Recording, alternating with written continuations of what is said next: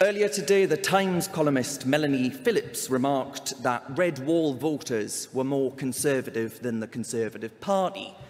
I think that's pretty accurate, to be quite honest with you. You're watching Deprogrammed. My name is Harrison Pitt. I'm a writer for the European Conservative, and I'm thrilled to be joined today, as ever, by Evan Riggs, who is a freelance journalist, and our special guest this week, Darren Grimes, a GB News presenter. Now, uh, Darren, uh, many people, I suspect, at the moment feel let down by the Conservative Party. But your recent speech at NatCon, which our viewers will have just seen uh, in, in, the promo, um, suggests that the red wall voters in particular feel especially betrayed. Why is that, in your opinion? I think fundamentally that the red wall voters are more conservative than the Conservative Party. I think that's the, the be all and end all. Uh, I think the 2019 coalition, you know, built between those who feared Jeremy Corbyn in the south, and then, mm. of course, were with gusto accepting a pro nation conservatism mm. in my part of the world, mm. were absolutely delighted to support Boris Johnson. Mm. And I just feel that had Boris Johnson not got sucked into this vacuum of, dare I say, Carrie esque politics, mm-hmm. and by that I mean the sort of net 0 mm-hmm. The bleeding heart almost liberalism. And I realise I've been controversial from the off there, but I think he went off, he went totally off course, veered massively off course.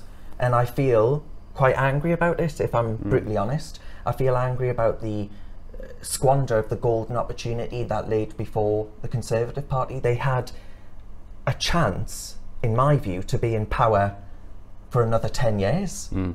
with Boris at the helm and putting forward a incredibly, I think, exciting perspectives that actually would allow people to feel that they've got agency in the debate for the first time. Because if you ask me, for my entire lifetime, I'm 29 now, there have been two options at the ballot box, right? And it's, if you ask me, two cheeks of the same behind, mm. which is two forms of liberalism, one more at ease with market liberalisation than the other, and that's your lot. That's what you get to vote for. Suddenly, because of Brexit, it opened up this chasm in politics where millions of first time voters, people who'd just never voted at the ballot box before, said, Right, here's my chance to enact genuine change. They did that, and then they followed through in 2019 to get Brexit done. But since then, I'm, I'm totally ashamed to say, because I campaigned for Boris in mm. 2019, that that promise has been totally reneged upon. Hmm. Do you not think, in a way, though, that could be a, a, blessing in disguise? Because if there was another 10 years of the Tories, it would have basically been business as usual. And now that they've kind of been exposed, the band aid can be ripped off and something kind of new can, can hopefully come out of it? I think the best thing that could happen right now, and by the way, I say this as a member of the Conservative Party, they're probably going to rescind that pretty quickly. but I think the best thing that could happen now would, would be for Labour to win a minority government. The Lib Dems say, well, Mr. Starmer, Sir Keir, sorry, not mm, Mr. Mm. Very important. I think actually you have to give us electoral reform or we're not going to support you at all. And then that way, the Conservative Party, even the Labour Party, I imagine, would split. Hmm. And then we get more choice at the ballot box. I, I'm, I flip flopped on this position. I'll be brutally honest. I flip flopped on saying we need electoral reform in Britain because I'm someone that actually quite likes stability. Uh, but I'm afraid to say that I don't think there's any evidence that stability is offering people a genuine choice. Sure. You know, it's two shades of liberalism, essentially, as I just say. So I want people to, I, I get really worried about people like my family, people in the Northeast, people in other parts of the country. You know, you've got people out of work in Blackpool, you've got people out of work in Darlington. We don't focus on those people. Instead, we just say, well, we can't talk about X because mm. Y in Westminster will be upset about that. Mm. We can't upset, we, you know, anyone from these interest groups too much. And I just say, to hell with it. I mean, in my speech, actually, I said, and this wasn't actually in the script, and so I went a little bit off piece, but I said, How many times have you heard something can't be done because we need to have a seat at the table? Now, I hear that time and again, whether it be the United Nations, whether it be uh, the European Court of Human Rights, we hear that time and again. And I say, sod the table. I've had enough of talking about the table. I would actually quite like to talk about the interests of people around dining tables in Darlington, hmm. not the dining tables of Davos. Hmm. So How do you explain the fact that many of the Red Wall voters seem to be returning to Labour? I mean, if they were so disenchanted with our political system, why would that be? I mean, I personally can't imagine that they're particularly uh, enthusiastic about a Keir Starmer premiership, given that Keir Starmer only two years ago was campaigning to reverse the, the, the Brexit referendum result that they'd so um, you know, eagerly awaited uh, for. But why do, wh- how do you explain that sudden re- re- revert back to normality? Like, surely you would expect more people to be disaffected, or, or maybe you know lining up with the Reform Party or with the SDP or with Reclaim. W- Why are they going back to Labour? In your Well, actually, in the local elections, we had some of the some of the uh, turnout was 19% True. In certain mm. parts of the world. Mm. Now, that to me doesn't suggest a clamouring for, mm. you know, the Labour Party yeah. or Sir Keir Starmer's uh, perspectives. That perspectives, they it actually says to me that people are looking at the Reform Party. And I've got many friends that are Reform Party, so don't cancel me for saying this looking at the Reform Party and saying, I'm not ready to give you my vote. But they're also looking at the Conservative Party and saying, I'm absolutely not willing to give you my vote because you've mm-hmm. let me down. So they're just choosing not to vote at all. Mm. I don't think there's this clamouring for Sir Keir. Mm. I just think that there is a real sense of, well, it, it's a widespread apathy, I would say, Yeah, yeah. where people expected certain things that haven't been delivered. Now, you could argue, look, that was a pandemic, lockdown had to happen, we can have disagreements on that. I certainly think that it wasn't proportionate at all. Uh, and And it was, and it was entirely experimental as it- well. yeah, totally. Um, I'm not confident it won't happen again either. So, you know, they can blame that all they want. But ultimately, I think they got too obsessed with, as I say, these issues like net 0 which, in my view, will immiserate Sure. the working class. You know, it, and I think it's a mistake, by the way, for His Majesty the King to align himself with a movement that's going to make the working class people of this country both colder and poorer. I mean, there was a lass in Greater Manchester, I say lass, she was 87, God bless her. Uh, She died of hypothermia last year because she was too, and this is, uh, you know, there was a, an inquest into her death. Sure. Her family said she was too afraid to put the heating on. We begged her to put the heating on. And she said, I'm too afraid to do so. And she ended up dying of hypothermia. Mm. I think actually to align yourself with a movement that is pushing that kind of politics is uniquely dangerous for an unelected head of state. I'm a massive monarchist, so it pains me to say that. But I think it's it, he it's a perilous journey mm. to put the monarch on. Actually, Mm, I, th- I think Charles is, in the main, well-meaning, but he, he, he often unwittingly acts as, Well, a, I mean- as a vessel for, for some quite ridiculous the road to causes. hell was paved waved with good with, with, paved with, good, with good intentions for sure. Um, uh, do you really think that it's on? I'm sure you don't. But is it? Do you really think that it's on net zero on that issue that people in the in the red wall voters No. for most? Surely it's immigration, isn't it? Yes, absolutely. Yeah. But I, I do think, though, the net zero issue will become more prominent uh, as the years go on. Okay. We start to creep closer to that net zero by 2050 target. I mean, by 2030, we're supposed to have banned petrol and diesel cars. You've got in, uh, we hear a lot about ULEZ, and, and uh, Peter Whittle, of course, does great work on calling out that. And it's a shame, actually, we don't have more of his type actually in the In Westminster. uh, well, in the London Assembly as Sure, well, sure. calling out Mr. Khan, true. which he did a great job He of did. doing. He did. Yes. But I, we don't talk about the fact that there are clean air zones in Newcastle, for hmm. example. Now they're talking about the expansion of these clean air zones. These clean air zones don't come about on their own. Hmm. It's actually because of government legislation where they've got targets that they've got to meet, where they say, right, well, the only way to do this is enact some legislation that primarily impacts white, you know, the white man van, white van man even, and taxi drivers, heavy mm. goods vehicles. Now they're working people. They're the kind of working people that we've seen being stopped on the streets of London by Yes. these just spoilt brats. Yeah. Sorry, just stop oil, and arrested, mm. handcuffed mm. for saying, I want to get to work, actually. The police suddenly take an interest in Oh, law, law and order when citizens start enforcing it themselves. I mean, it's it's incredible to think that working class people would put up with that for for any amount of time. I mean, the people that are stopping the roads too are they're all like pensioners. They're all blue hairs, and, and I mean, then you have like twenty year old guys who are just trying to like get by. I, I can't imagine that there will be a continued uh, acceptance of these of these kind of policies. And, and it's interesting to me that King Charles keeps pushing this sort of uh, net zero agenda, you know, to the to the degree that the monarch pushes pushes anything, kind of slowly and subtly. Um, and he's, but he's more than willing to touch on it, despite it being highly controversial. But he's not willing to touch migration, despite it being, I would say, e- equally controversial and much more kind of salient and important. Well, he, t- he touches it from the wrong direction. I mean, he's, he he has openly said that he thinks the Rwanda policy, the, the, the you know, the, the the attempt to deter illegal migration by saying you won't actually end up in Calais, you'll end up in in Rwanda. He said that he think. What did he say? He said that he thought that was deeply unchristian. Or he said it was it was deeply immoral. well, this is it, yeah. So he does speak out on migration yeah. when it, but only from the wrong direction, Yeesh. which tells you everything you need to know. Oof. I mean, I do worry about that. As I say, I'm unapologetic about my uh, love of, of monarchy, and I think our system is one of the greatest in all of the world.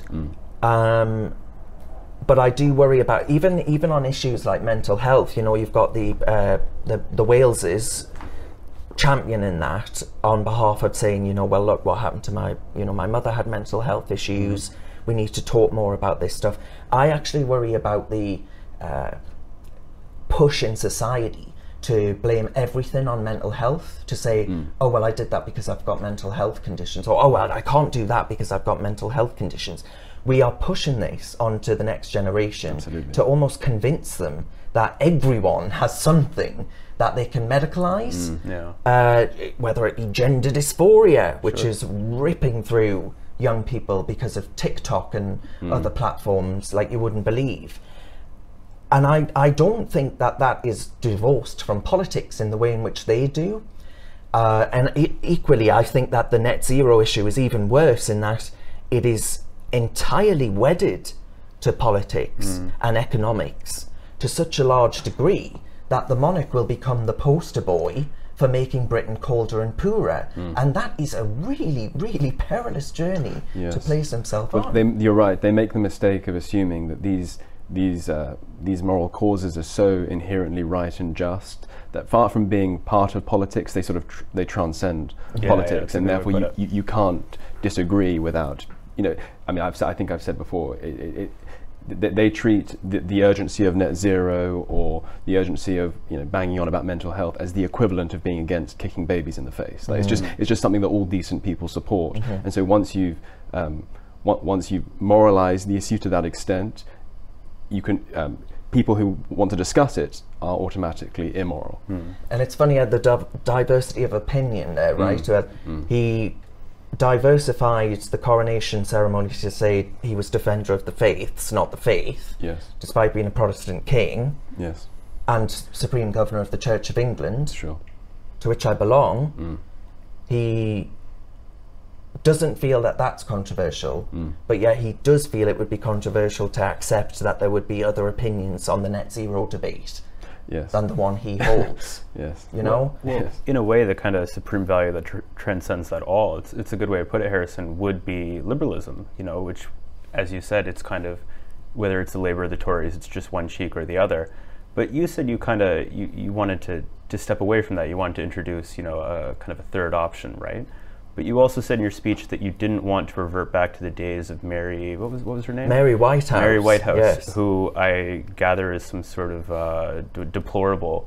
um, well, I mean, Mary was a f- pretty fierce con- campaigner. I wouldn't have liked to have gone up against her back in the day.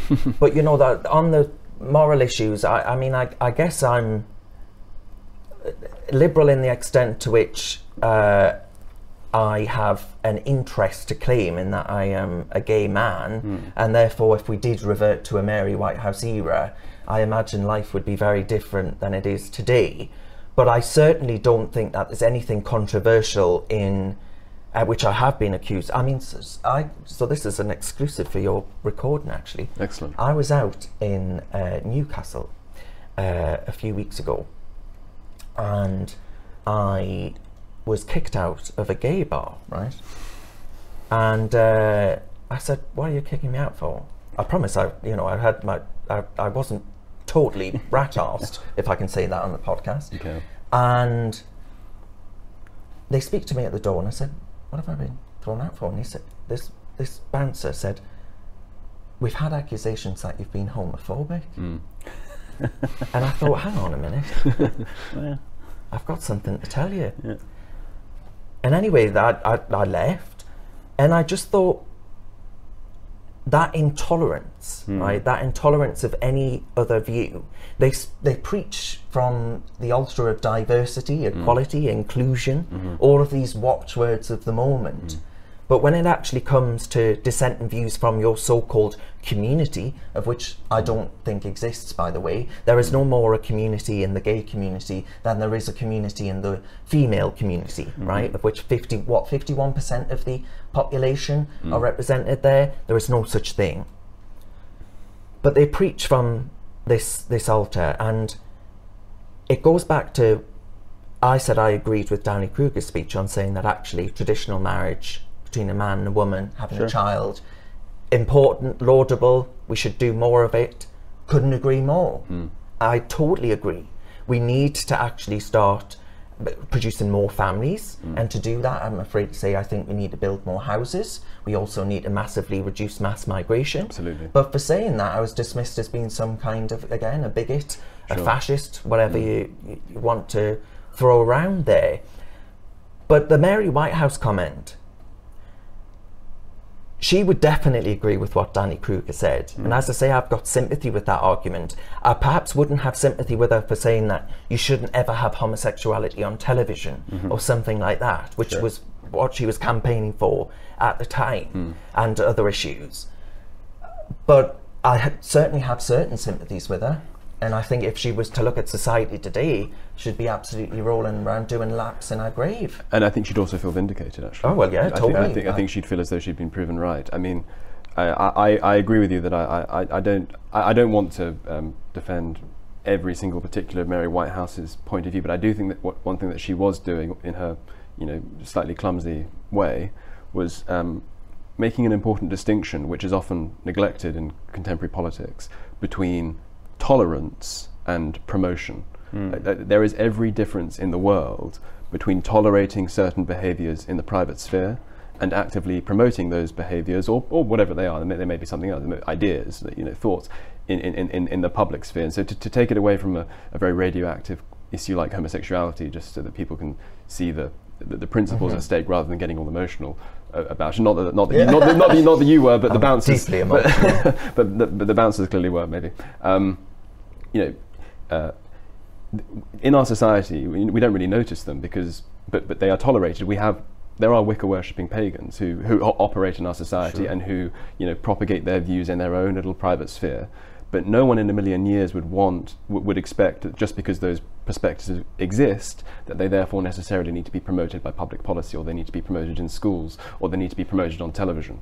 Uh, and so, what I think Mary Whitehouse was trying to do, in, in, with respect to things like you know homosexuality and just uh, and uh, she, she was trying to say that while we should be socially liberal to the extent that we allow a diversity of lifestyles in the private sphere, we should remember, and this is what Danny Kruger's talking about as well, that there are also certain public mores which need, which deserve and warrant propagation in the public sphere precisely because they reinforce human flourishing and they serve as the bedrock for society in the way that homosexuality doesn't. And, and that's, that is the basic point. And, and, and liberals have, confu- have, have constantly conflated that distinction that does exist in, in, in, in conceptually between promoting something and tolerating it. I'm all in favour of tolerance, but that doesn't mean that you, you necessarily promote it. Yeah, but it seems to me that uh, any group of people, whether it's Wicca worshipping pagans or, or, or, or gay men or transgender activists or, or, or furries or whoever, right,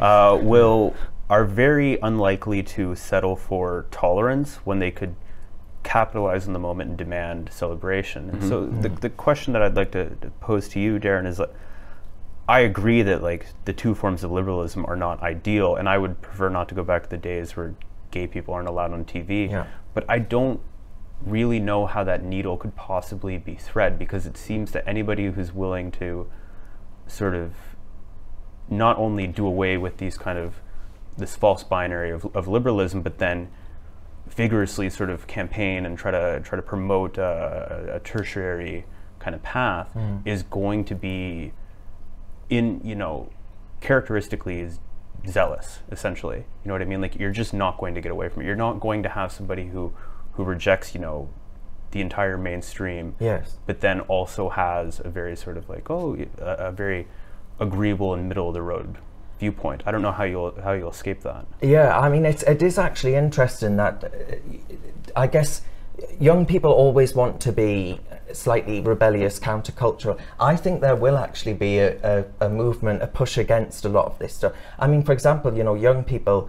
I, I wouldn't like to be in a room with one because they don't drink and they don't smoke and they don't do anything fun. So I don't know what the hell they actually do do. But that's countercultural in and of itself. I think there are pushbacks from these young people to question things a lot more. Uh, they've had the internet at their fingertips since they were born. Uh, they have a, a, a wealth of knowledge on all of these issues. They're exposed to ideas, uh, r- well, probably quite wrongly, to be honest. Nonetheless, they are. And I think there there may be a a movement actually that says that well maybe we did actually do some things better in the past. Um, and a, a remembrance of, of the inheritance that we I, at least I, I'm probably sounding a little bit Panglossian right now but you know I, I really do hope that that is the case. And I think the polling does suggest that they are becoming a little bit more skeptical than perhaps my generation have been, which is to drink the Kool-Aid like you wouldn't believe. we're the same age i still think of myself as young we're not that old I think of myself as ancient. I mean, I'm 30 in July. Oof, What okay, can I well, say? Get my violin yeah out. Okay. Um, I mean, well, okay, so your work with Reasoned then has obviously been reaching out to a lot of young people, but still, I mean, I don't actually think it's.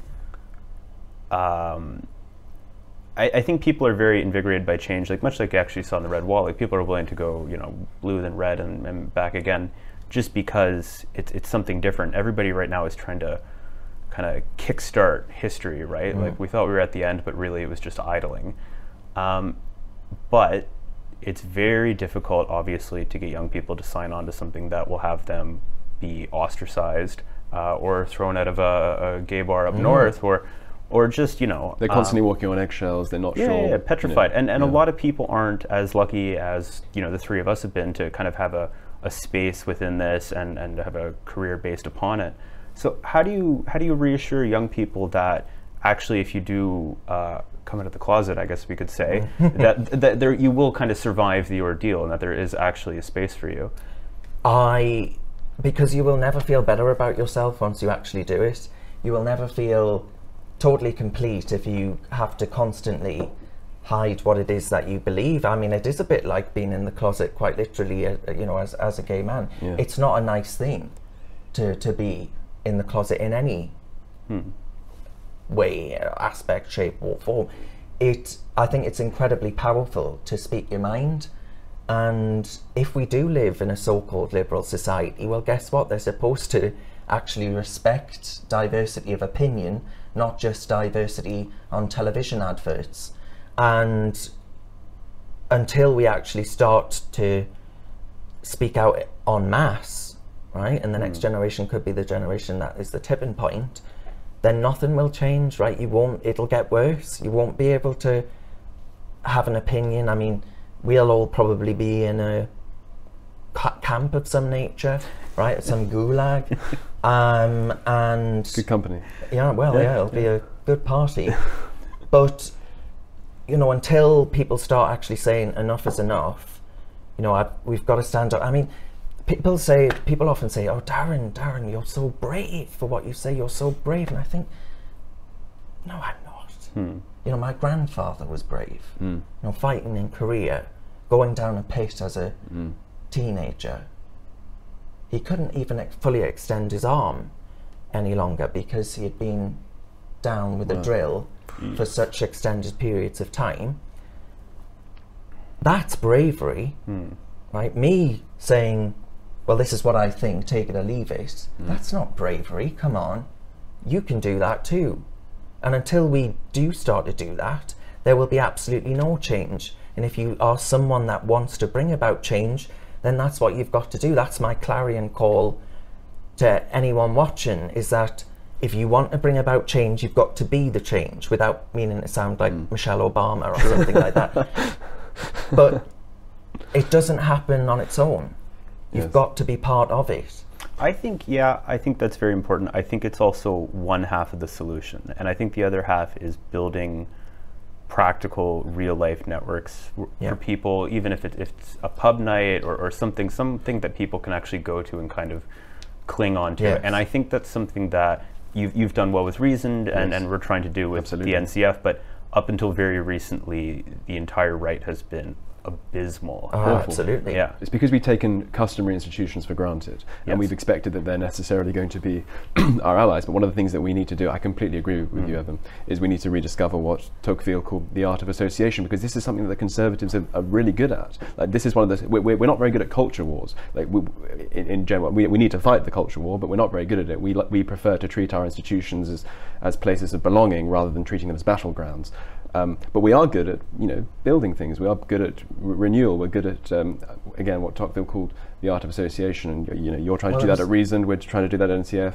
And, and it's important that w- that we see a flowering of these sorts of uh, distributed networks in this century, and that will be key to, to our victory. Edmund Burke's I mean, platoons. it, well, it's true. It's, it's true. And outside of the, not too far away from where we're recording right now, there was a guy from Joe Politics, which Mm. Oh, is yes. a left-wing. Yeah. Um, media outlet, Mm. and he said, "How do you feel about such and such speaking at this conference with X view?" And I said, "What sort of narrow Mm. worldview do you have in which we all have to agree with each other Sure. on a platform with goodness only knows how Mm. many speakers?" it's just such a closed-minded, ignorant uh, perspective to take, where you can only appear on a stage if you absolutely agree with every single policy platform that mm. someone puts forward. You don't sit down in a pub and look around and think, well, actually, I know Mary over there doesn't agree with me on X, so I'm going to mm. walk out of here, sod this. Mm-hmm. It's a, it's pathetic, frankly. Um, so, but I think the problem with the right has been the, the, the creed of individualism in saying that, you know, I've got this view, I must champion this and myself, Mm. and not being part of something bigger than yourself for a mm. while now. Mm. We've, we've let that slip and just sort of thought it'll take care of itself. Absolutely. Well, actually, it, it hasn't. It's got a lot worse. Um, and I think there's a, a, a wake up call around that. And I, I honestly thought that that conference filled my heart with joy because it, it felt, it, well, it did feel like a mini community, right? With people actually coming together and saying, there is a lot at risk here if we don't bandy together and, and actually and fight for it. And, and as you say, the emphasis, um, or as you imply, the emphasis, as the, the emphasis at the conference wasn't that we need to reclaim the individual individual No. rights. I mean, obviously, individual rights in the Anglo-American conservative tradition play an important part in what we're trying to preserve, but they're not the whole thing. Um, you know, th- th- there is supposed to be a sense of a, an, an intergenerational community to which we're loyal, and that doesn't just mean that we have uh, rights within that community, we also have duties to that community. So it was very encouraging to see Conservative MPs, and not admittedly not the most influential ones, but Conservative MPs on the genuine right of the par- of the party, Yes. not the sort of false Jacob Rees-Mogg economic liberal right of the party, which we may get to in a minute, um, saying you you know you should be having a family. You should, well, you know, we should be trying to calibrate social policy such that we are encouraging pronatalism. Like that's not Yeah. that's not liberal. That's like, because it's not it's not necessarily illiberal, but it's it's it's saying having babies is a substantive good, mm-hmm. and therefore it's a good that sh- isn't just a, a question of personal choice, free to choose in Milton Friedman's formulation, but this is something which should make a claim on individuals, and and this th- th- this is a form of behaviour that people sh- should engage in uh, if we want the social organism to persist through time. And so it's very encouraging, I agree, to see that that individualism isn't the whole part of the conservative creed anymore. I mean, it, it never really was in. uh, But it's, it's it's part of the legacy of Thatcherism, Yes. I, I suppose, and I don't think it's actually something that she herself was guilty of. I, I think she thought she saw much of what she was trying to do in the private sector, unleashing the private sector as a as a uh, as a way of um, stimulating a national renewal. She was a British patriot through and through, and she cared about communities. And the quote she makes about "there is no such thing as society" is, is, has been wrenched out of context. Um, but it, nevertheless, that legacy, that Thatcherist legacy, has come to characterise the Conservative Party Sure. since then, and it's part of the reason why the Conservative Party is so useless on the issue of migration. Because if you don't think that there is like, it might be a slightly pompous way of putting it, but um, I think it's important that conservatives discover the original Greek meaning of the word economy. Um, you, you need to have a home, oikos, before you discuss the rules, nomos, best suited to its material flourishing. And if you don't have that home in the first place and you just treat it as a sort of, I don't know, like an economic landing zone. Airport lounge, I- yeah. it basically, yeah, that's exactly it. It becomes an airport terminal rather than a national home. So it's, it's rich in opportunities for consumption, and the individual can can have, you know, just like, just like when the individual's in an airport lounge, you can you can have this, you can have that. But it, th- there's nothing. Uh, it's, it's a fundamentally uh, alienating and unlovable place, and, and, and mass migration, because it dilutes that sense of we, which is the precondition for any kind of national life.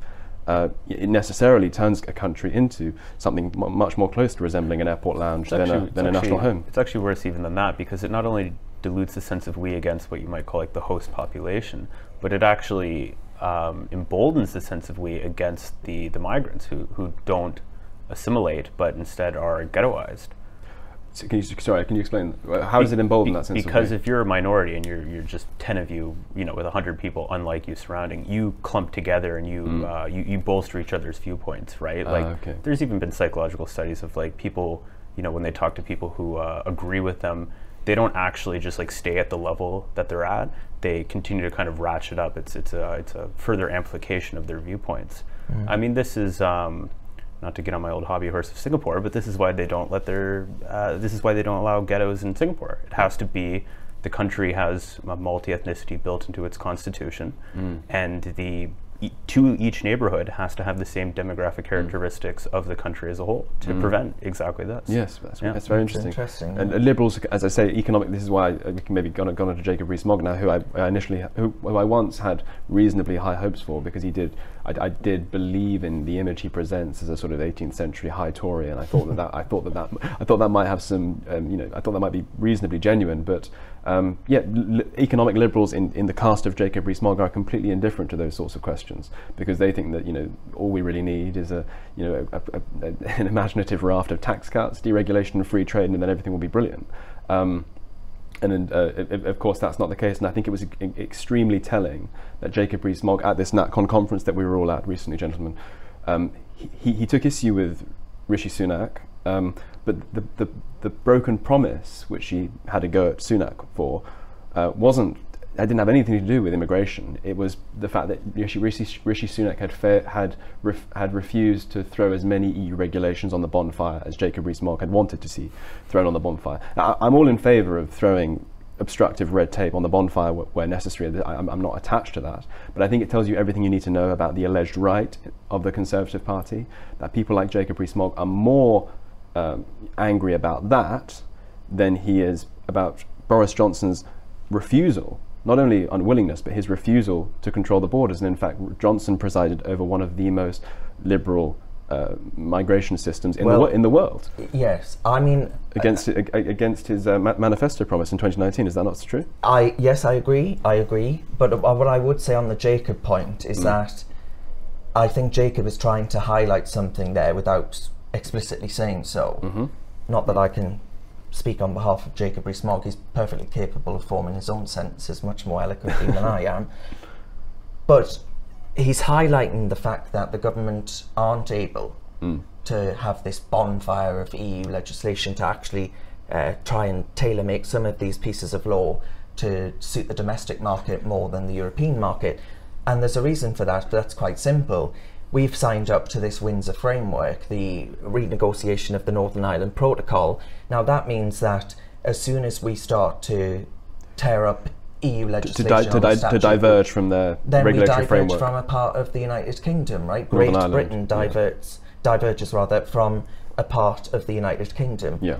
A, a part which you know I I actually would argue that I feel a, a great sense of affinity with Northern Ireland, not in a sort of parody Biden type way, where you know he has this full relationship where he says, "Oh, my Irish roots," and it's, I, Yeah, it's embarrassing. Sod off, Biden, right? You were you were uh, what 300 years ago now, um, and well, he goes on like he's 300 years old, but Yeah, that's that's by the by. But I think that's what Jacob's trying to highlight. Yeah. And I worry that because we haven't taken this opportunity, that actually it's going to be very easy for the Labour Party to say, right, let's do what Norway did, and we'll hitch our wagon to the EU single market without actually, you know, a, a kind of association agreement mm. with the European Union in which they get everything they mm. want, but then you can kiss goodbye to any kind of migration control because they just wouldn't let that happen. No, I, I, I, I, I tried to make a point of saying that it's not that I, that I disagree with Jacob Rees-Mogg on principle here. Like, I think that those are real problems that you throw up, and, and again, as I say, I'm, I'm in favour of getting rid of obstructive regulations where necessary, particularly when they emanate from Brussels and not from our own Parliament. Um, but it's a question of emphasis, and I think it tells you a lot that because Jacob Rees-Mogg, let's be honest, was a, was a pretty reliable hero worshipper of Boris Johnson Yes. and doesn't like Rishi Sunak, he's focusing on this small broken promise of Rishi Sunak's rather than the much larger one to do with migration. I mean, what is worse? Refusal to, to throw EU regulation on the bonfire such that the country is likely to be poorer, which is the, the, the net result of Rishi Sunak's broken promise, or uh, immigration rates which are destined on current trends to turn the people of this country at great cost and without a shred of democratic cons- consent, in fact, in the teeth of um, the democratic will, uh, into a minority in their own country. It seems to me that the latter one is, is, is far more of a, a, a cultural emergency, and so it tells you everything you need to know about Rees-Mogg. That his focus is on how can we deregulate more. Well, I mean, maybe Rees-Mogg is someone that likes to have his cake and eat it, right? Maybe he wants both, and I don't see why we can't Well, have what, both. what, no, we, we certainly can, but but but he, he hero worshipped a prime minister who was committed to the proposition that well, not only committed to the proposition, but committed to the policy that we wouldn't, because as I say, Boris Johnson ma- massively liberalised our immigration laws, which is why, I mean, we're filming this on I think Wednesday, I think tomorrow. Or this will go out on Thursday, but um, Oh, yeah, we'll tomorrow we, out, we will yeah. get figures on net Yeah. migration. And, Yeah. Oh, yeah, and fun. and Johnson has played a huge role in that burgeoning of Well, immigration. seven to eight hundred Yeah. is what I. and so. I mean, why is he? Why is he not? I mean, I, I'm all for going after Sunak where necessary. I'm all for you know bad mouthing Cameron where necessary. I'm all for you know criticising Theresa May. And Jacob Rees-Mogg has done all these things, but conspicuously he's left out any criticism for Johnson. I think that Johnson's broken promise is the worst of all. And so, to tell this, uh, this is the point. It's, a- it's a question of emphasis rather than I disagree with Rees-Mogg and every jot and tittle. Maybe he is a restrictionist on migration, but he's hero worshipped a premier who who certainly has not been. Yes, yeah. Well, I mean, I would argue that there are some people that supported Rishi Sunak who've been championing a reduction in immigration, hmm. who are also guilty of that, right? Yes. Who, who are you talking about? Uh, well, I mean, there'd be a fair few. Hmm. Off the top of my head, I mean, from my neck of the woods, a hmm. big GL, he's not from my neck of the woods, but he's the Member of Parliament from where I was born, which is Northwest Durham, which is changing under the boundary reforms. I can't think of what it's going to be called, but anyway. Uh, uh, Richard Holden is a big champion of, of uh, Rishi Sunak, minister now. Yeah. Uh, there are others like him, and you know their constituents, I know for a fact, want to reduce net migration to this country. Now, you can't say Rishi Sunak has been a champion of that because we've done naff all in that department, right? The Yeah. square root of sod all. So, in fact, eh, I mean, I've never, it's we've never known anything Yeah. like it, right? Yeah. People vote. I just, it's, it's the. Frankly, I think a lot of voters think that they're they're having the Mickey taken out of them. Um, does that travel to? Yeah, yeah, we have that in Canada. um, and uh, there's going to be real anger. I mean, Nigel was called out. Uh, Farage, sorry, I'm speaking about him like you know. Uh, He's a- well, he's a colleague of Well, like everyone a- watching. he a but- colleague- he is a yes, colleague of yes, yours. My Nigel. Um, he said that you're going to see the return Yes. of the British National Party, Nick Griffins of the world, because people feel so utterly disillusioned. They feel enraged with contempt for the people that promised them the earth and delivered absolutely nothing. And disillusioned with politics, the establishment class in general. Sure. You can't get anything done because the civil service is against ministers like Suella Braverman, who I think is genuinely trying I do too. to bring I about do- I do change. too. That's why they're going after her for the speeding tickets. Well, exactly. Yeah. they're desperate to get rid of her. And you think, well, what can I do now? Hmm. Right? And that's we're not the sort of country like France that's going to get people out onto the streets. Well, we will see, Like the gilets jaunes. Gilets but jaunes, um, Well, let me ask you very quickly, Dan, just, just to just to finish up, because we're, alas, we're running out of time. I could do this all day. Um, what do you think it will take to elect, re-electrify the red wall voters, so to speak, but in but in a positive way rather than in a you know Nick Griffin demagogic way? I uh, well, I actually think that we've got to have politicians that actually care about genuinely delivering for those areas. I think it's not clear to me that Boris was particularly serious about that. Um, I mean, you've just set out very clearly why that's the case, but I um, I think you've got to start talking about things like. I mean, Yoram Hazony in his um, original remarks. Oh, sorry, We've got his book, yeah, yeah. Conservatism: A Rediscovery. Well, in his original, original remarks at the well, actually, he, he probably does make a similar argument. But the uh, at, the start of the conference, he started talking about doing things for the British people, the British state, the British nation. Uh, and I, I'm afraid that does have to do away with a bit of the free market dogma. Like, for example, I would be all for a form of protectionism that protects the Nissan plant in Sunderland, which is a massive employer in the northeast of England. If we don't, if we start losing the, you you cannot under, um, well, overestimate or overstate, I think, the importance of people, especially men, but women who have the men come home to them as well, who ha- feel like they have purchase over their lives, who who are proud to make things with their own hands. They feel a, a real important self, uh, well, sense of self. the dignity of labour. Absolutely, Yeah. and we've lost that Absolutely. uh, and that's been incredibly profound. Now, uh, I know there's a, a Labour leaver in this very room that we're with today, and I'm starting to sound like one, but I think it's incredibly important that people feel it hasn't all been for nothing.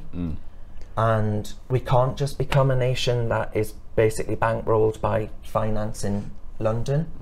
We've got to actually be a bit more robust and uh, defending the national interest. And I think we've been utterly supine in doing that so far. Well, thank you very much, Dan. You've brought some, some insight and, and some inim- inimitable northeastern charm to the, to the, to the programme. Evan, thanks as ever. Of course.